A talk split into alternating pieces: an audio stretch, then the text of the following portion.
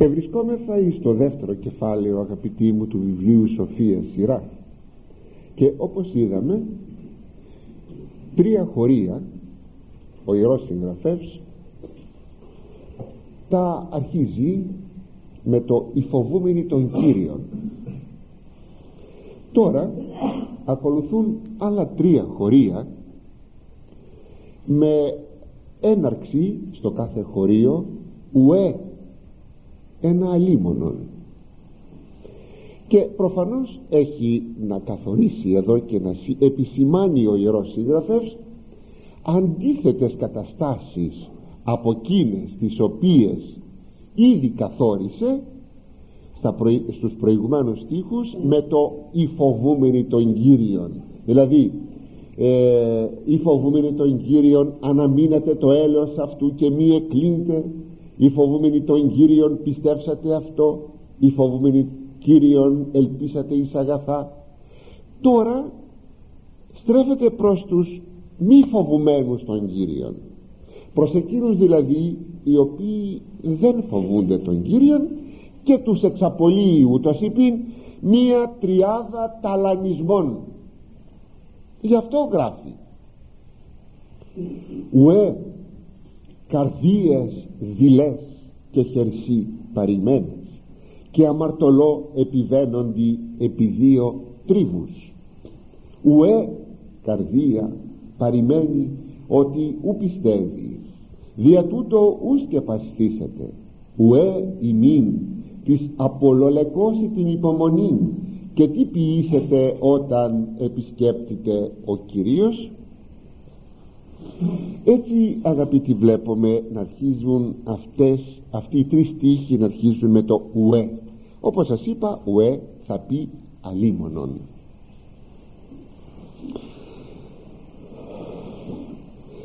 Αλλά πράγματι έξω από τον χώρο του φόβου του Θεού, τι άλλο μπορεί να υπάρχει παρά το ουε, παρά το αλίμονον?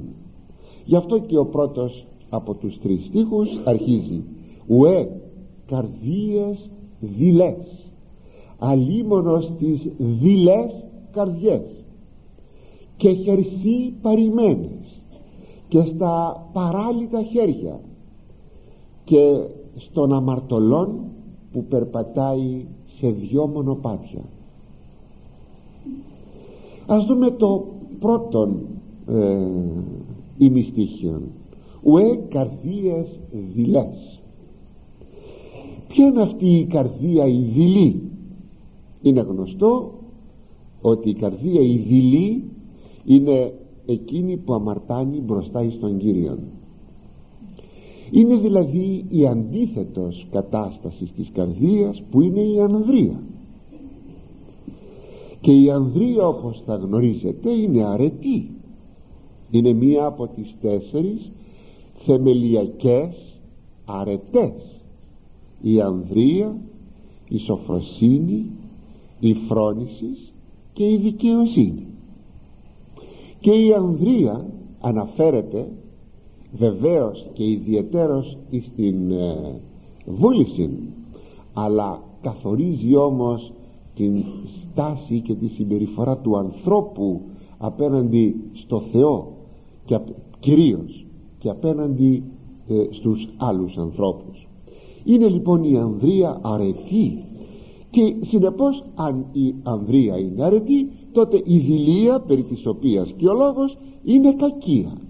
Δηλαδή είναι κάτι το οποίο όταν το έχει ο άνθρωπος είναι αμαρτωλός. Από δειλία πάσχει εκείνος ο οποίος δεν φοβείται τον Κύριον. Φάνει ότι είναι περίεργον πως πάσχει από δειλία εκείνος ο οποίος δεν φοβείται τον Κύριον. Πάρετε παράδειγμα εκείνους οι οποίοι αυτοκτονούν. Αυτοί δεν φοβούνται την κρίση του Θεού, αλλά δειλιούν και φοβούνται μπροστά στις δυσκολίες της ζωής. Ενώ αντιθέτως εκείνος ο οποίος φοβείται τον Κυρίον, φοβείται την κρίση του Θεού, αυτός είναι γενναίος μπροστά στις δυσκολίες της ζωής. Το μαρτύριο πώς εξηγείται? Το μαρτύριο έτσι εξηγείται: από μια ανδρεία καρδίας που φοβείται τον Κύριον. Πώς εξηγείται όταν με πα, πάσαν ευκολία ο άνθρωπος ε, παρασπονδεί και δεν ακολουθεί τον Κύριον? Όταν είναι δειλός απέναντι, ε, είναι άφοβος απέναντι στο Θεό, είναι δειλός απέναντι στη ζωή. Αυτό είναι ένα πολύ χαρακτηριστικό ε, των δειλών ανθρώπων, όπως αντιστοίχως και των φοβουμένων των Κύριων ανθρώπων. Γι' αυτό και ο φοβούμενος των Κύριων γίνεται ομολογητής, γίνεται μάρτης, ενώ ο δειλός προδίδει πάντα, όπως σας είπα, τον Κύριον. Η δειλία εμφανίζεται ακόμη προκειμένου να ζήσει κανείς την πνευματική ζωή μέσα σε έναν κόσμο διεφθαρμένο και αποστάτης. Φοβείται ο δειλός, ο άνθρωπος ο δειλός, να ζήσει πνευματικά.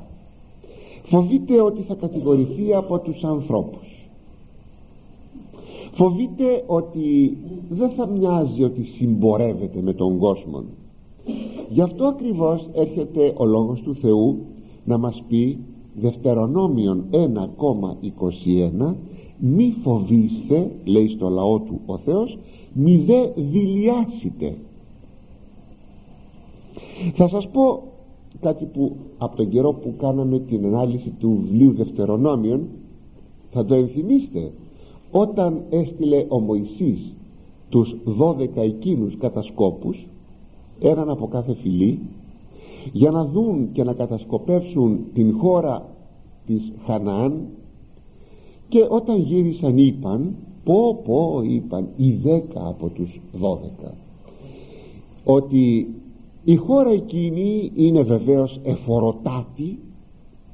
Έφεραν ένα τσαμπί σταφύλι, λέει, επάνω σε ένα ξύλο το είχαν βάλει, τόσο μεγάλο τσαμπί σταφύλι, εφοροτάτη, αλλά έχει όμως και κάτι ανθρώπους φοβερούς, κάτι γίγαντες, που εμείς μπροστά τους είμαστε σαν ακρίδες, είπαν αυτοί οι δώδεκα, οι δέκα των δώδεκα σας είπα κατασκόπων, σαν ακρίδες. Οπότε πού πηγαίνουμε, σε ποια χώρα πηγαίνουμε για να γίνουμε κατακτητές?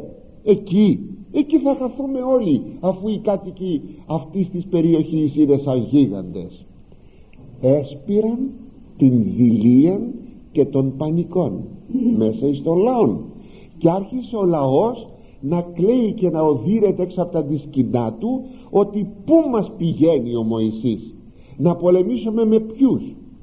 Η συνέχεια της ιστορίας είναι εκεί στο Δευτερονόμιο.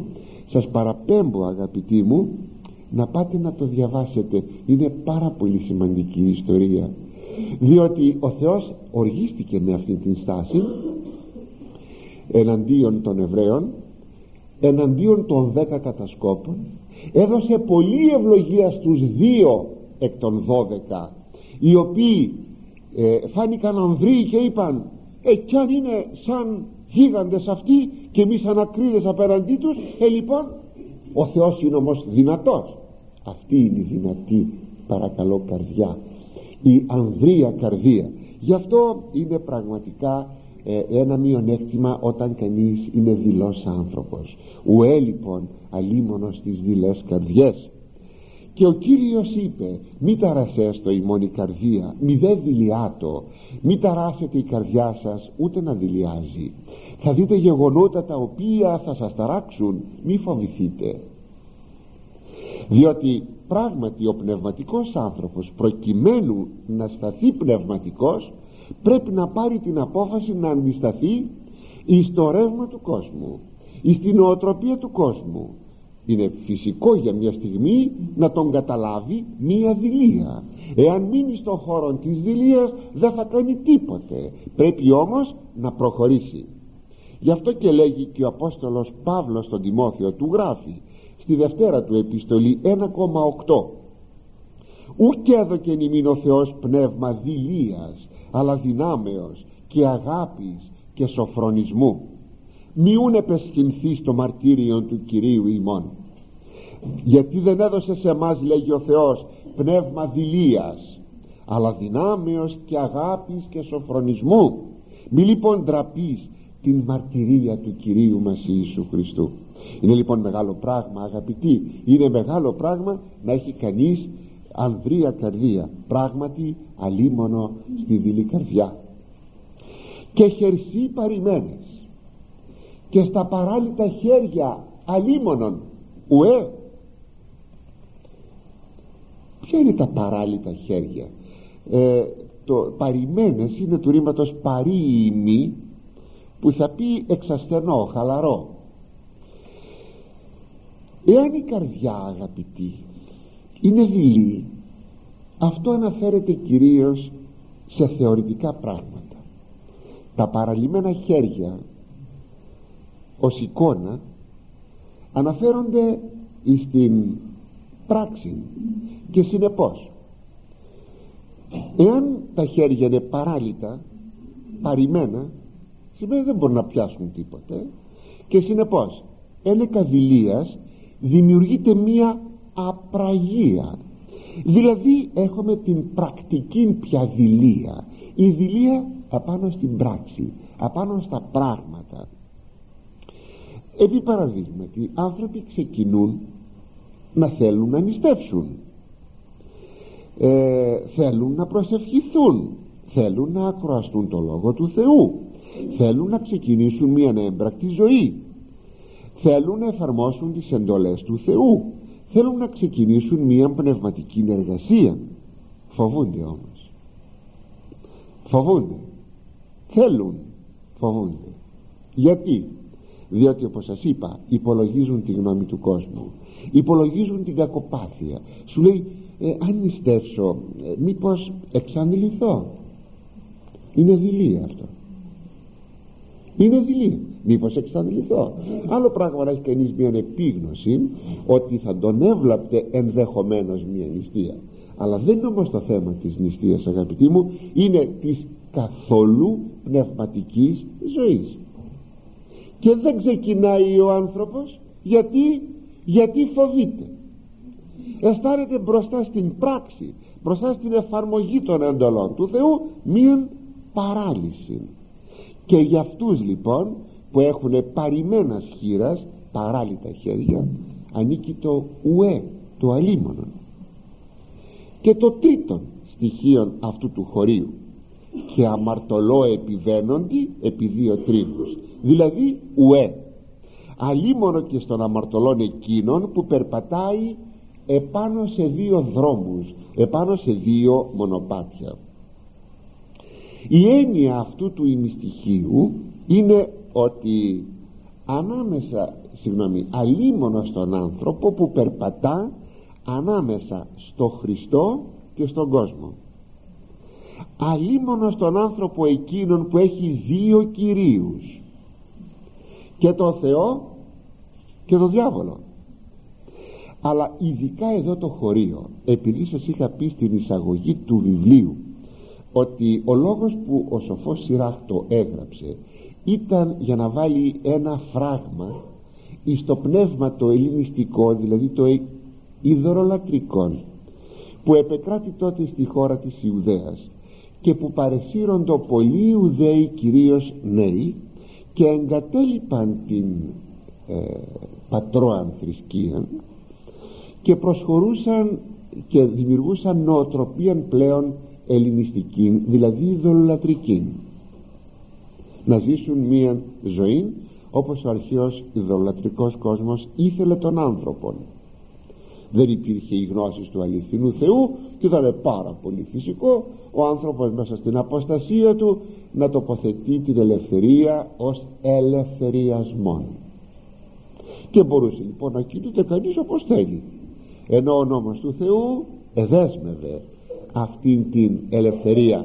Δεν την εδέσμευε, αλλά απλώς την περιέσωζε την ελευθερία, διότι ο νόμος του Θεού, προσέξτε, δεν έρχεται σε αντίθεση με την ελευθερία την οποία ο ίδιος έδωσε, αλλά περιφρουρεί την ελευθερία, όπως και το να σου πει θα μείνεις εγκρατής πρώτου γάμου σου δεν έρχεται να σε δεσμεύσει, αλλά να περιφρουρήσει την ομορφιά του γάμου σου. Ξέρετε, τα σοφιολογικά βιβλία ε, και η Σοφία Σειράχ, προπαντός όμως Σοφία Σολομόντος και παροιμίες, αναφέρονται και στα θέματα του γάμου, όχι σε λίγα, σε λίγα χωρία. Και λέγει να χαρείς, λέγει, τη γυναίκα σου.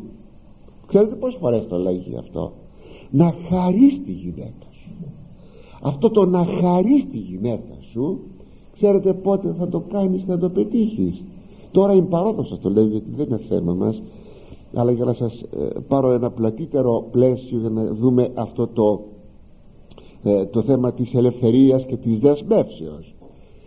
Μόνο όταν έχεις φυλάξει τον εαυτό σου, μόνο όταν έχεις φυλάξει τον εαυτό σου από την ανηθικότητα, αυτό που το βλέπεις εσύ ο άνθρωπος ότι είναι δέσμευσης, δεν είναι δέσμευσης, αλλά είναι για να σε κάνει να χαρείς πραγματικά μέσα στο γάμο.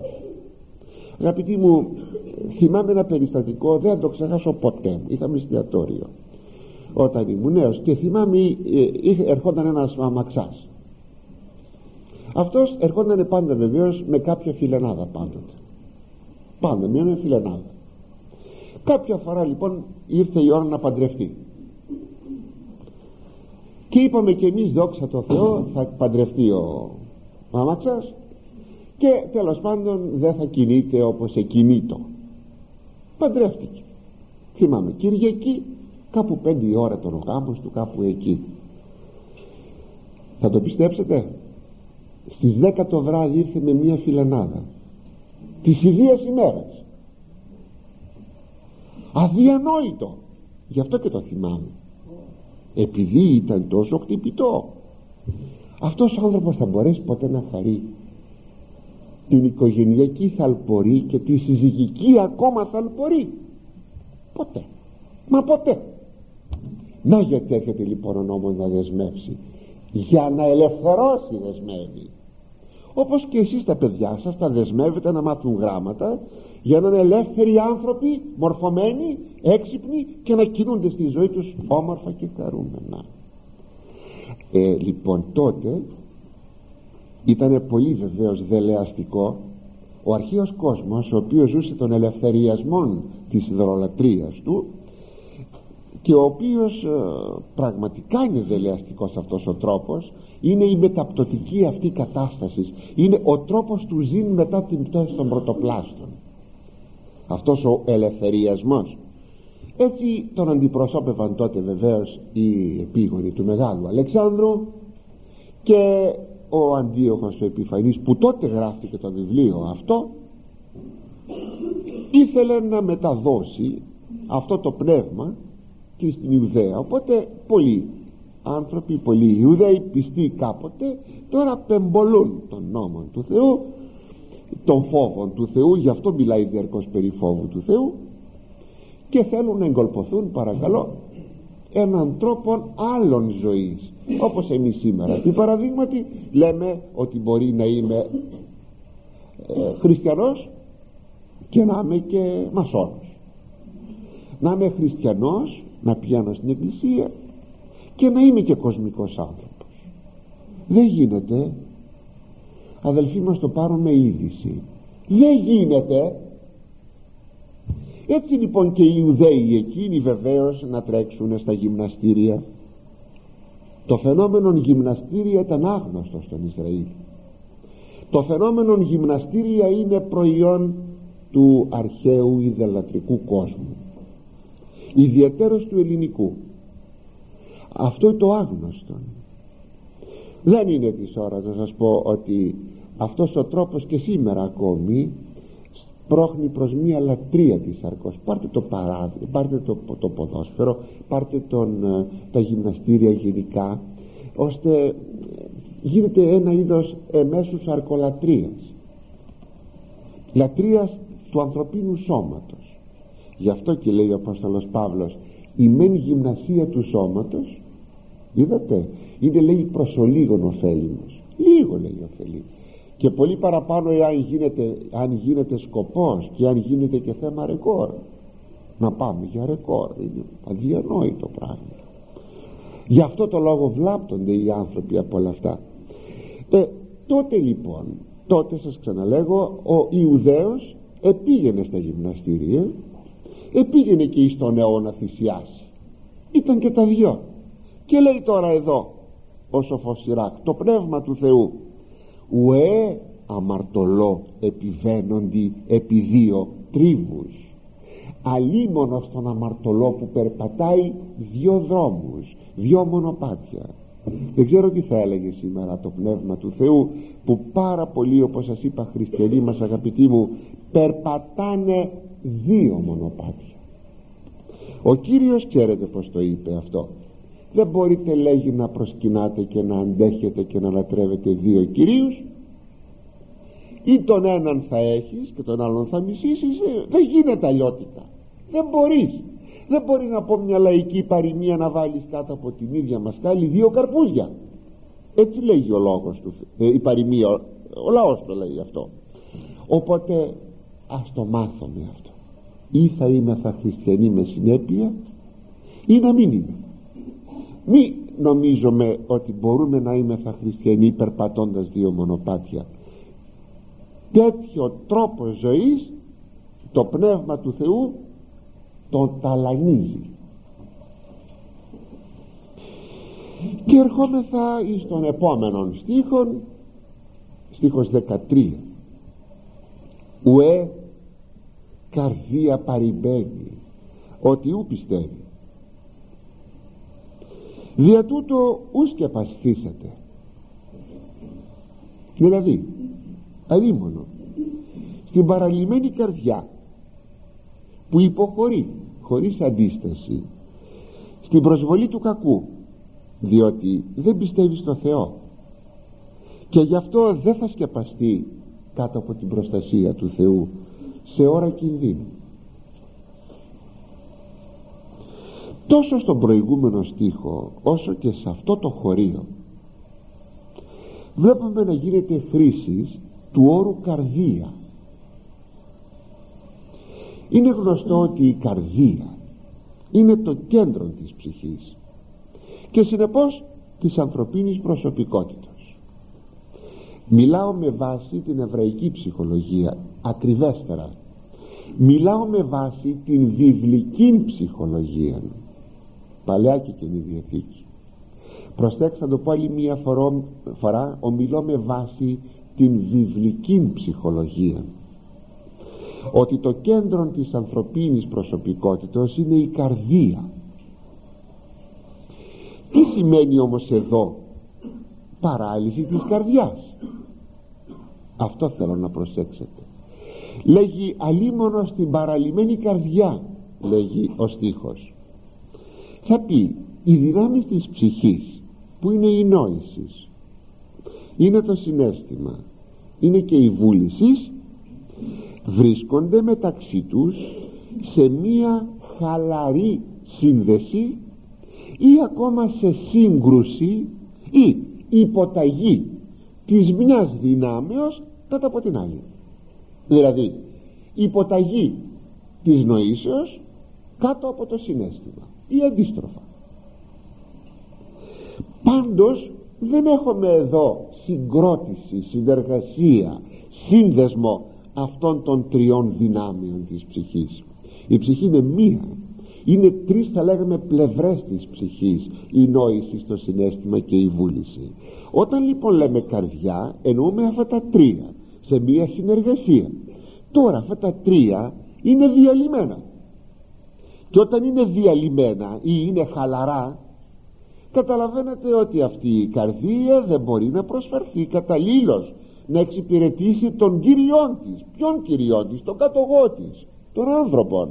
Δεν μπορεί να τον εξυπηρετήσει. Έχουμε δηλαδή διαλυμένη προσωπικότητα του ανθρώπου. Έλεγε ένας σοφός, ο νους λέγει όχι, η καρδία μου λέγει ναι, τελικά υποχωρεί ο νους μου. Τι θα πει εδώ? Θα πει ότι υπάρχει μία σύγκρουση και τελικά μία υποταγή, ενώ δεν πρέπει να υπάρχει αυτό μέσα στον άνθρωπο. Θα πρέπει να υπάρχει μία συνεργασία των τριών δυνάμεων της ψυχής. Αυτό παρακαλώ πολύ να το προσέξουμε στη ζωή μας. Πολύ, πάρα πολύ.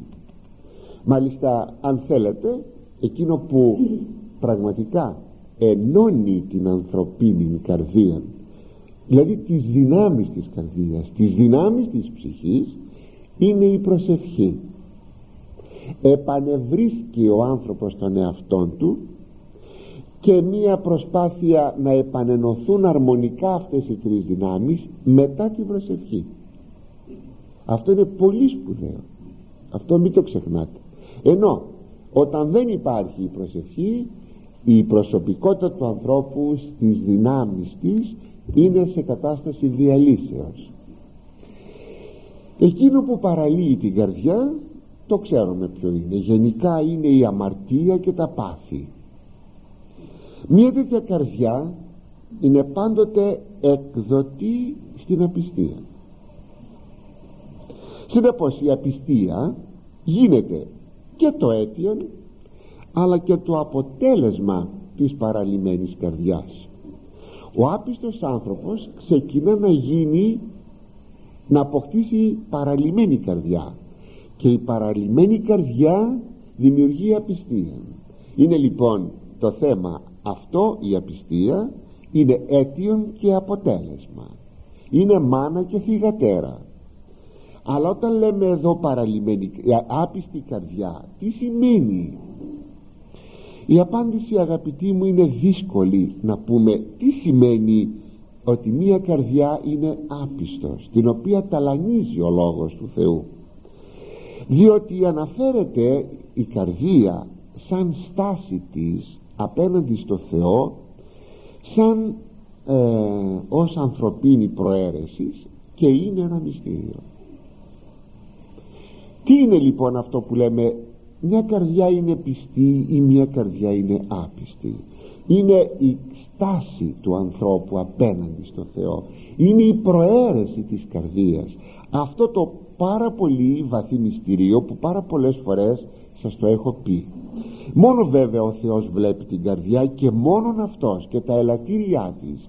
Κανείς δεν μπορεί να βλέπει την ανθρωπίνη καρδιά, ούτε πάρα πολλές φορές ούτε ο ίδιος ο κάτοχός της. Πολλές φορές σημαίνει αυτό. Γι' αυτό σημειώνει εδώ ο Ευαγγελιστής Ιωάννης για τον Ιησού Χριστόν, ήδη εξ αρχής ο Ιησούς τίνες εισήν οι μη πιστεύοντες και τις εστίν ο παραδόσων αυτών. Εγνώριζε, λέγει ο Κύριος, από την αρχή ποιος είναι, ποιοι είναι εκείνοι που δεν πιστεύουν και ποιος θα είναι εκείνος που θα τον παραδώσει. Είπε μάλιστα, εγώ δεν σας εξέλεξα και τους δώδεκα, ένας από εσάς είναι διάβολος, και υπονοούσε τον τον Ιούδα, τον Ισκαριώτη.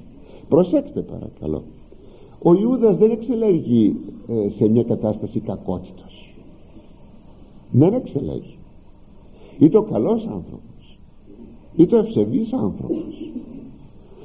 Θα ήταν κάτι περίεργο να εξέλεγε ο Κύριος έναν άνθρωπο ε, κακόν, και μάλιστα με την έννοια να τον προδώσει.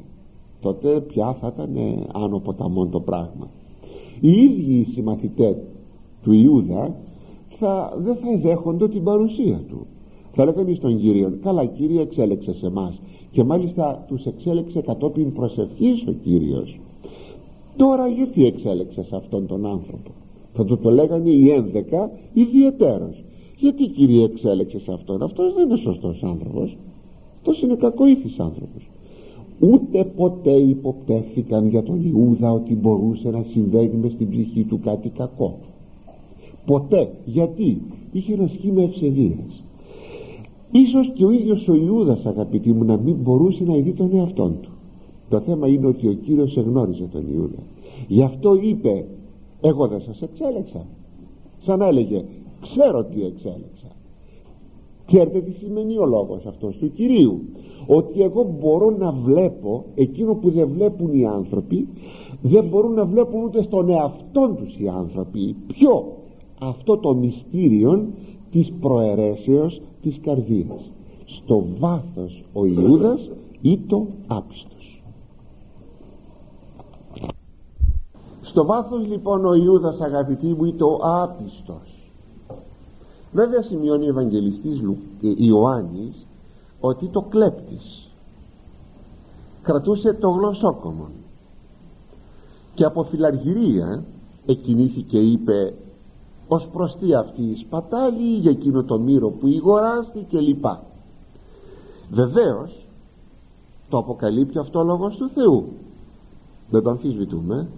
Βεβαίως ή το φιλάργυρος, δηλαδή η αμαρτία έκανε τον άνθρωπον αυτόν να φτάσει στην απιστία. Αλλά αυτό το κέντρο της καρδίας που ο Κύριος εγνώριζε και το έβλεπε, δεν το έβλεπε κανείς, ήτο αυτή η άπιστη καρδιά. Είναι κάτι, σας είπα, πολύ βαθύ. Αλλά αυτός το κέντρο της απίστου καρδίας στον Ιούδα ήτο χαλασμένο, ήτο αρρωστημένο από το μικρόβιο του ορθολογισμού. Υπάρχουν ποικίλες ερμηνείες για τη στάση του Ιούδα απέναντι στον διδασκαλό του. Ο Ιούδας απεγοητεύθη, δεν πίστεψε εις τον Ιησού Χριστόν. Τι είδες στο πρόσωπό του? Ό,τι και να συνέβαινε, το θέμα είναι ότι μπροστά του είχε μία αγία προσωπικότητα. Και αν ακόμη δεν έφτανε στο σημείο να βρει πλήρη ικανοποίηση ενός εθνικού μεσίου, αν υποθεθεί κάπως έτσι να ξεκινούσε ο Ιούδας, όμως έπρεπε να σεβαστεί ένα πρόσωπο που ήταν ε, μοναδικόν σε αγιότητα και άξιον πολλού σεβασμού. Δεν δικαιολογείται καθιονδήποτε δηλαδή τρόπον ο Ιούδας, καθιονδήποτε τρόπο. Ανθρώπινο ήτο, οι άλλοι μαθητές να φοβηθούν και να τον αφήσουν. Θα μπορούσε να έχει κάνει το ίδιο και ο Ιούδας, έστω και παροδικά όπως οι άλλοι μαθητές. Αλλά το κέντρο της καρδίας του Ιούδα ήταν, όπως σας είπα, χαλασμένο. Υπήρχε ένας ορθολογισμός. Ο Ιούδας, φαίνεται στο βάθος, δεν μπορούσε να πιστέψει. Δεν μπορούσε. Γι' αυτό λέγει και βοηθήθηκε από το, από το πάθος της φιλαργυρίας και έφτασε εις το απονενοημένο εκείνο διάβημα που ολοκληρώθηκε με την αυτοκτονία του. Εκείνο το ήδη εξ αρχής ο Ιησούς τίνες εισήν οι μη πιστεύοντες. Είδατε, εγνώριζε ο Ιησούς ποιοι είναι εκείνοι οι οποίοι δεν επίστευαν. Και αμέσως πηγαίνει στο θέμα του Ιούδα. Ώστε λοιπόν η άπιστη καρδιά, αυτή που πάσχει από το μικρόβιο του ορθολογισμού, είναι τυφλή ή μυοπική. Τι σημαίνει ορθολογισμός? Γιατί ο ορθολογισμός είναι τυφλός ή μυοπικός. Σημαίνει δέχεται ό,τι βλέπει. Ό,τι δεν βλέπει δεν το δέχεται. Δεν μπορεί να κάνει μια υπέρβαση. Δεν μπορεί δηλαδή να πιστέψει. Αυτή είναι όλη η ιστορία. Ο ορθολογιστής δεν μπορεί να πιστέψει. Γι' αυτό είναι αρρώστια της καρδιάς. Αγαπητοί μου, θυμηθείτε ακόμα τους δύο ληστάς, τους συσταυρωθέντας με τον Κύριο. Και οι δυο ήσαν ληστές και οι δυο ήσαν κακούργοι. Δεν μπορούμε να πούμε ότι ο ένας εξεπαιδεύτηκε σε κάποιο κολέγιο και ήταν με μια αγωγή ωραία και θαυμαστή, και ο άλλος ήταν του πεζοδρομίου άνθρωπος και του σκιού και του παλιτού και εγκληματίας και κακοποιός, και οι δυο ήσαν ληστές. Αυτό έχει πάρα πολύ σημασία. Δεν αποκλείεται δε αυτοί οι δύο ληστές να ήσαν και συνεργαζόμενοι στην, στην κακοποιία τους. Κάποια στιγμή ο ένας αρχίζει να λιδωρεί τον Κύριο, να τον υβρίζει. Όταν οι άρχοντες βρίζουν κάτω από τον σταυρόν των Κύριων και του λέγουν, εάν είσαι ο Υιός του Θεού, κατέβα τώρα από τον σταυρό για να δούμε, έκανες θαύματα. Εάν σε θέλει λοιπόν ο Θεός, τον οποίον απεκάλεσες πατέρα σου, να σε κατεβάσει τώρα από τον σταυρό. Φοβερό πράγμα, φοβερό. την ίδια λιδωρία, κατηγορία έλεγε και ο ληστής ο ένας εναντίον του Κυρίου. Εάν λέγει είσαι εσύ ο Μεσσίας, ο Χριστός, κατέβα από το σταυρό. Κατέβασε και εμάς από το σταυρό. Και τότε για μια στιγμή, αγαπητοί μου, τι ξεπετάχθηκε από την καρδιά του άλλου ληστού? Και τι λέγει? Αφού επετίμησε τον συναδελφό του τον ληστή, τον συγκακοποιόν, ουδέ φοβήσει τον Θεόν? Δε φοβάσαι εσύ το Θεό, του λέγει. Ίδιο, ίδιο, ίδια κατάσταση είμαστε εμείς με εκείνον που είναι σταυρωμένος μαζί μας. Αυτός είναι Άγιος. Εμείς ποιοι είμαστε? Εμείς δικαίως πάσχομαι. Τούτος όμως είναι αθώος. Τι είναι εκείνο που ξεπίδησε μέσα από την καρδιά του ληστού? Σας ξαναλέω, αγαπητοί μου, και οι δύο ληστές. Τι είναι εκείνο που ξεπήγασε από μέσα του? Στον έναν υπήρχε η αφοβία, ήταν χαλασμένη η καρδιά. Στον άλλον υπήρχε η αμαρτία, αυτό είναι ληστής, αλλά δεν ήταν χαλασμένη η καρδιά. Αυτή είναι. Έχω λοιπόν εδώ μια χαλασμένη και μια μη χαλασμένη καρδιά. Η χαλασμένη καρδιά χαρακτηρίζεται από το Λόγο του Θεού ως αφοβία. Αυτό που λέμε βρε τον, α... με συγχωρείτε έτσι, βρε τον αθεόφοβο τι έκανε. Το λέμε έτσι, απλοελληνικά. Ο άλλος έχει έναν φόβο, κρατιέται, έχει αγαθή προαίρεση.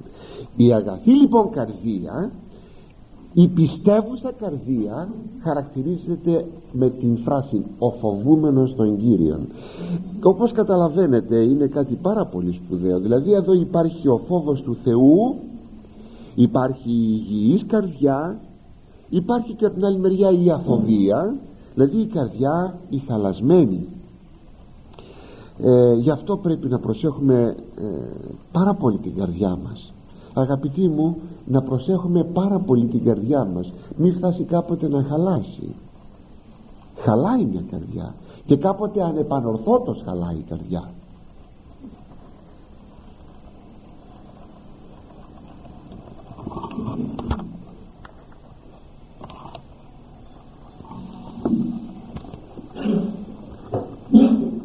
Ακόμη λέγει το χωρίον, μια καρδιά άπιστος θα μείνει χωρίς την προστασία του Θεού.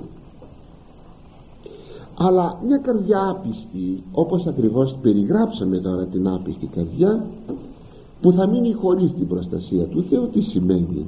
Ότι θα γίνει μια καρδία ως γη πεπατημένη, ως οίκος έρημος, ως κατοικητήριον δαιμόνων, και θα έχει προκοπήν επιταχύρω, που λέγει ο Απόστολος Παύλος. Και τελικά μια τέτοια καρδιά αποδοκιμάζεται οριστικά από τον Θεό. Δεν πρέπει να ξεχνούμε ότι ποτέ δεν πρέπει να το ξεχνούμε, όπως λέει στη Δευτέρα προς Θεσσαλονική ο Απόστολος Παύλος τρία κόμμα δύο, ότι ου πάντων η πίστης. Δεν είναι για όλους η πίστης. Γιατί δεν είναι για όλους η πίστης? Γιατί δεν έχουν όλοι, καθα... δεν έχουν όλοι καλή καρδία. Υπάρχουν άνθρωποι με χαλασμένη καρδιά.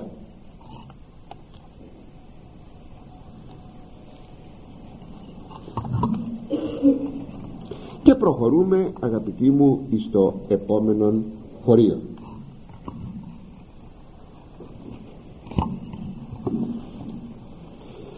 Στον αριθμό δεκατέσσερα. Ουέ μην της απολολεκώσει την υπομονή. Και τι ποιήσετε όταν επισκέπτεται ο Κύριος?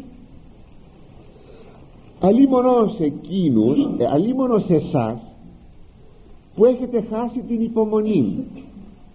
Και τι θα κάνετε όταν θα σας επισκεφθεί ο Κύριος?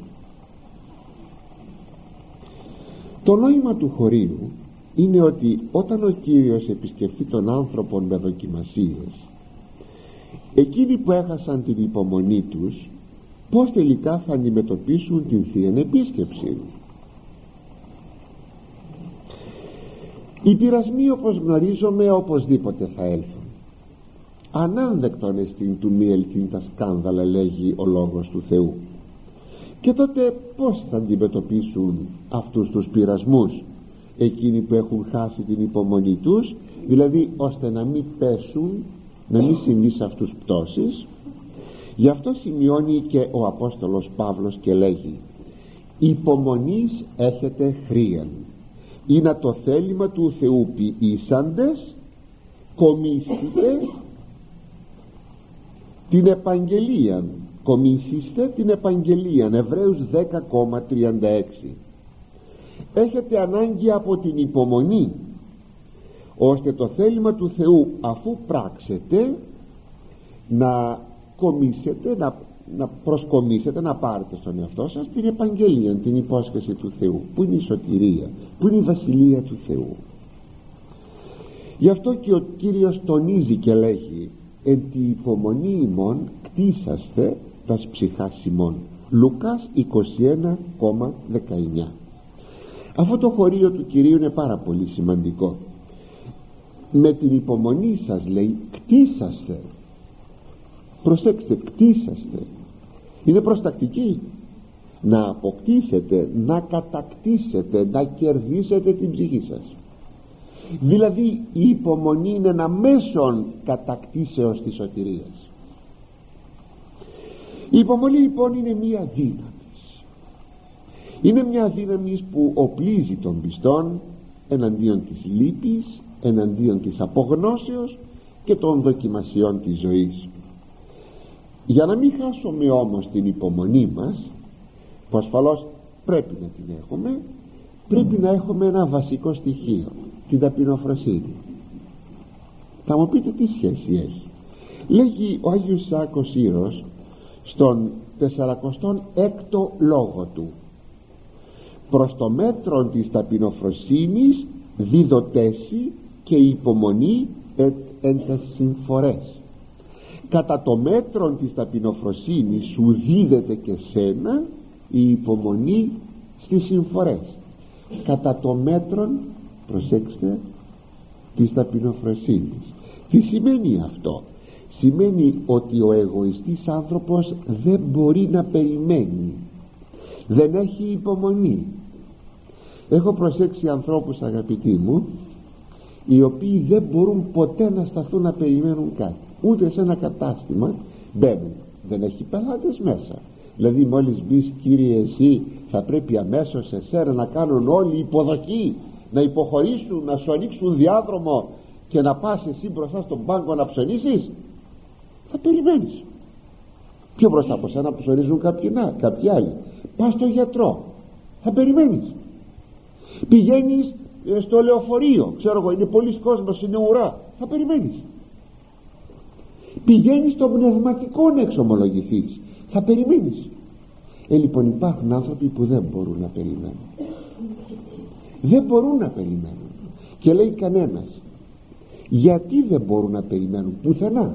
Και το βλέπετε αυτό με το ότι αρπάζονται αμέσως. Θυμώνουν, ε, μαλώνουν με τους γύρω, επειδή ακριβώς δεν μπορούν να περιμένουν. Έχουν εγωισμό. Ο εγωιστής άνθρωπος λοιπόν ποτέ δεν περιμένει.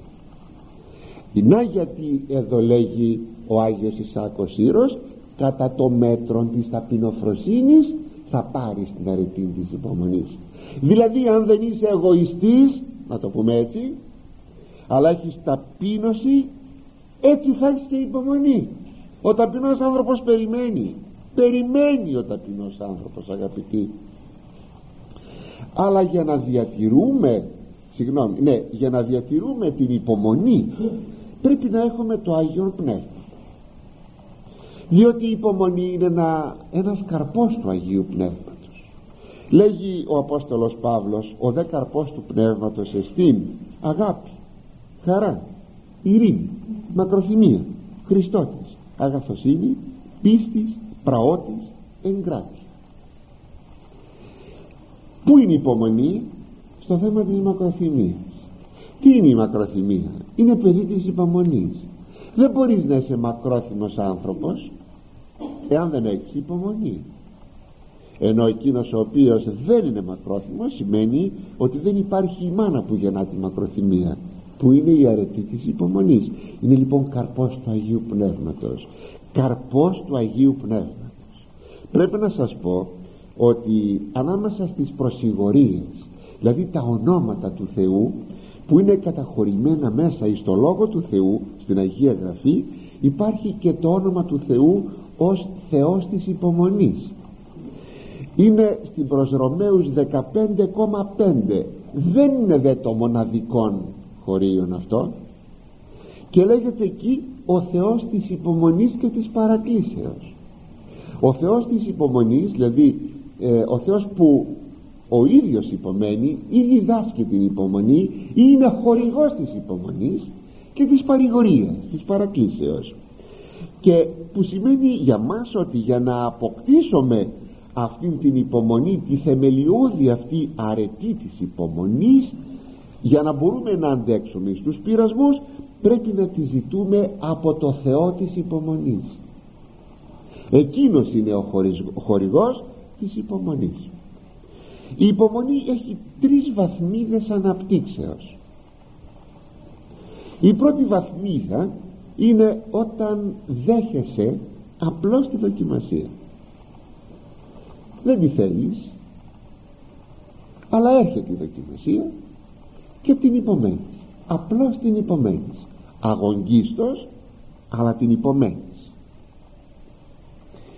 ε, Η δεύτερη βαθμίδα, και όταν λέμε βαθμίδες εννοούμε προκοπή πνευματική. Δεν είπε κατά το μέτρο της ταπεινοφροσύνης είναι και το μέτρο και η δωρεά της, ε, της υπομονής. Ύστερα μην το ξεχνάμε ότι ο άνθρωπος έχει, έχει ή προκοπή ή μη προκοπή. Πρέπει να έχουμε προκοπή. Πρέπει να έχουμε προκοπή. Έτσι πώς μπορούμε να δούμε ότι έχουμε προκοπή? Λέμε κάποιος κάποτε για έναν άνθρωπο, αυτός έχει προκοπή πνευματική. Πού, πώς? Να, εδώ ένα δείγμα. Ο Άγιος Ισαάκ Σύρος μάλιστα είναι, είναι τόσο λεπτολόγος σε αυτά τα θέματα. Αν διαβάσετε στο βιβλίο του στην Κλίμακα, θα δείτε εκεί πόσα τέτοια αναφέρει στάδια προκοπής σε πολλές αρετές. Αρχή, μεσότης, τέλος λέγει. Δηλαδή στην αρχή αν είσαι, ή στο μέσον, ή στην πληρότητα. Λοιπόν, ποια είναι η δευτέρα βαθμίδα? Όταν θέλεις να δεχθείς τη δοκιμασία, όχι απλώς να σου έρθει και να υπομείνεις, αλλά να θέλεις να σου έρθει η δοκιμασία. Περίεργο. Και η τρίτη ε, βαθμίδα που είναι τελειώτης είναι όχι απλώς να θέλεις, αλλά πολύ να επιθυμείς να έλθει αυτή η δοκιμασία. Σας διαβάζω στα μάτια.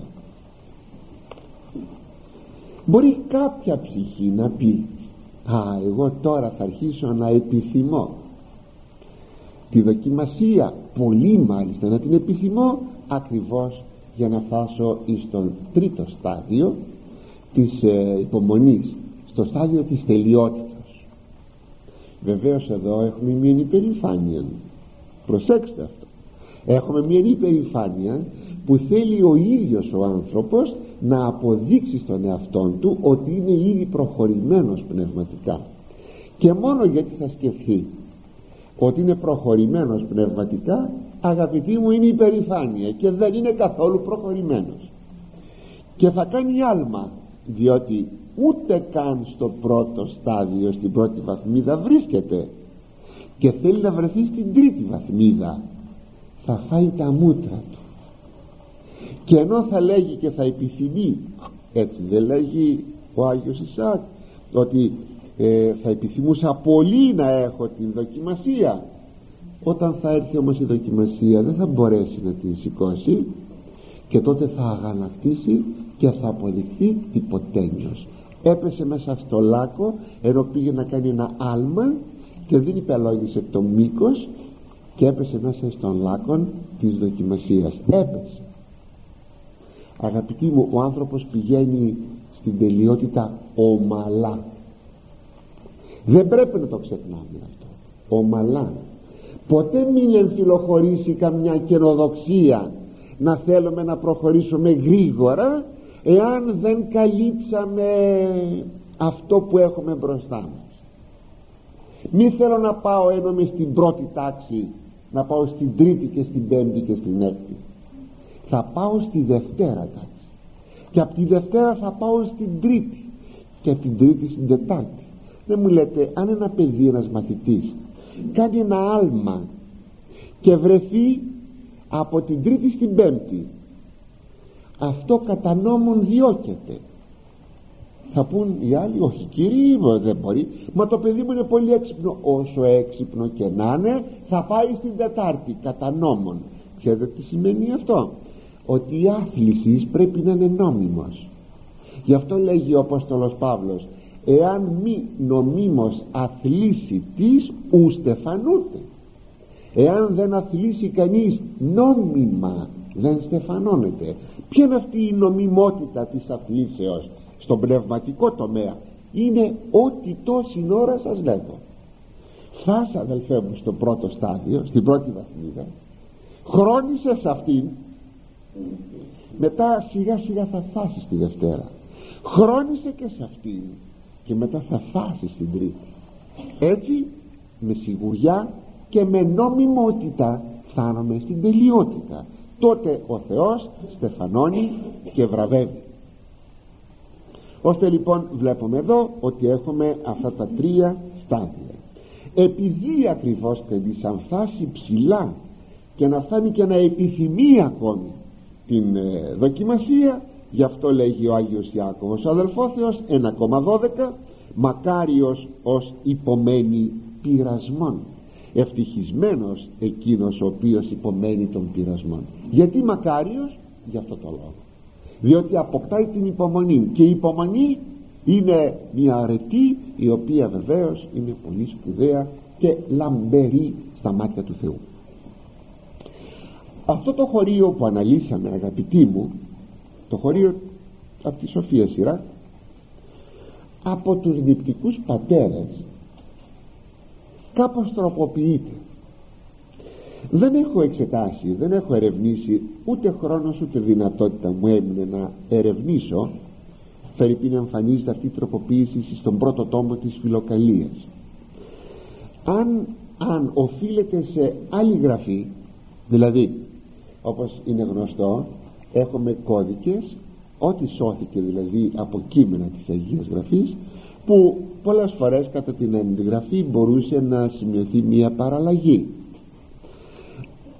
Αν οφείλεται σε άλλο κώδικα, σε άλλη γραφή όπως λέμε, ή απλώς οι πατέρες τροποποίησαν κάπως αυτό το χωρίο από μόνοι τους για να εξυπηρετήσουν μία θέση.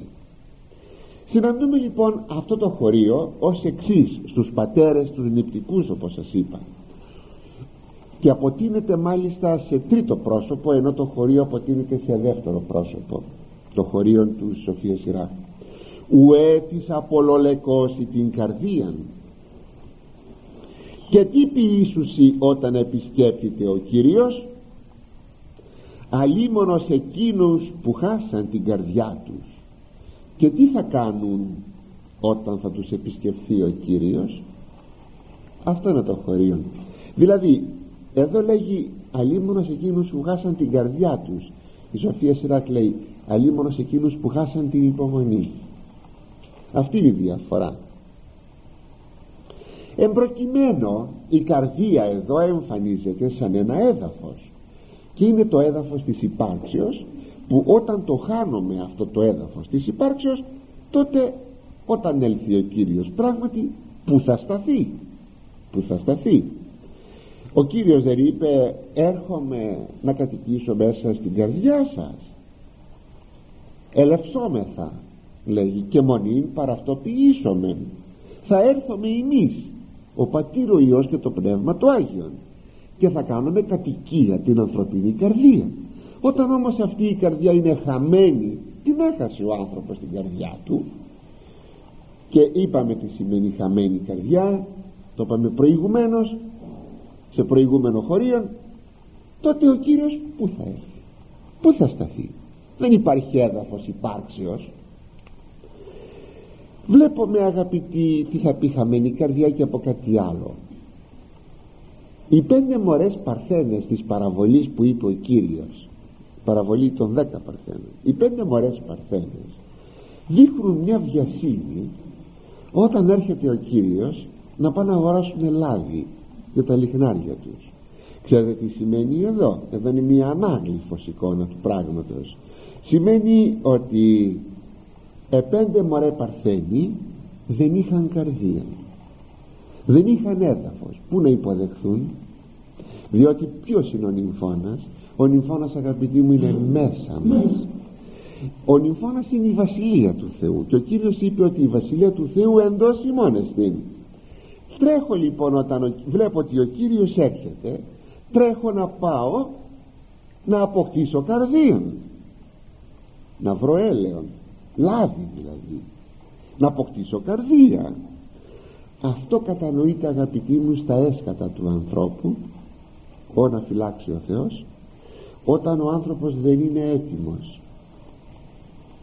Δηλαδή όταν έχει χαμένη την καρδιά του και σπέβδει την ώρα εκείνη να τη βρει.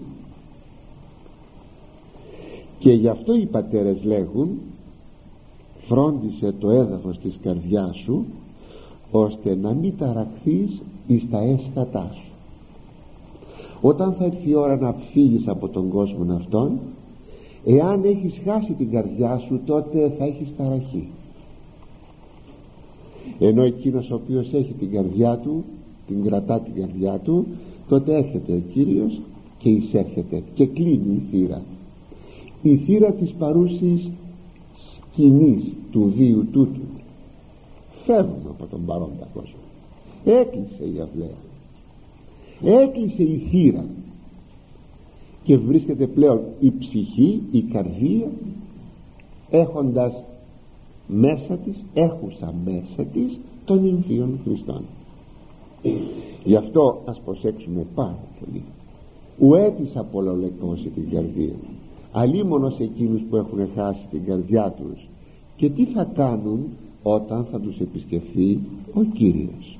Γι' αυτό ας κλείσουμε, αγαπητοί μου, εδώ το σημερινό μας θέμα, μένοντας με, αυ- με αυτά τα τρία ουέ. Αλίμονο, αλίμονο, αλίμονο στη χαμένη καρδιά, στη χαμένη υπομονή, στα παραλυμμένα χέρια, σε εκείνους που περπατάνε σε δύο μονοπάτια. Αλίμονος σε αυτούς. Ας βάλουμε το φόβο του Θεού μες στην καρδιά μας και τότε πράγματι θα εξορίζομαι αυτό το ουέ, το αγιογραφικόν, και τότε πραγματικά και χέρια θα έχουμε δυνατά και ανδρεία και καρδιές όχι δειλές αλλά γενναίες, έτοιμες να υποδεχθούν τον Κύριο.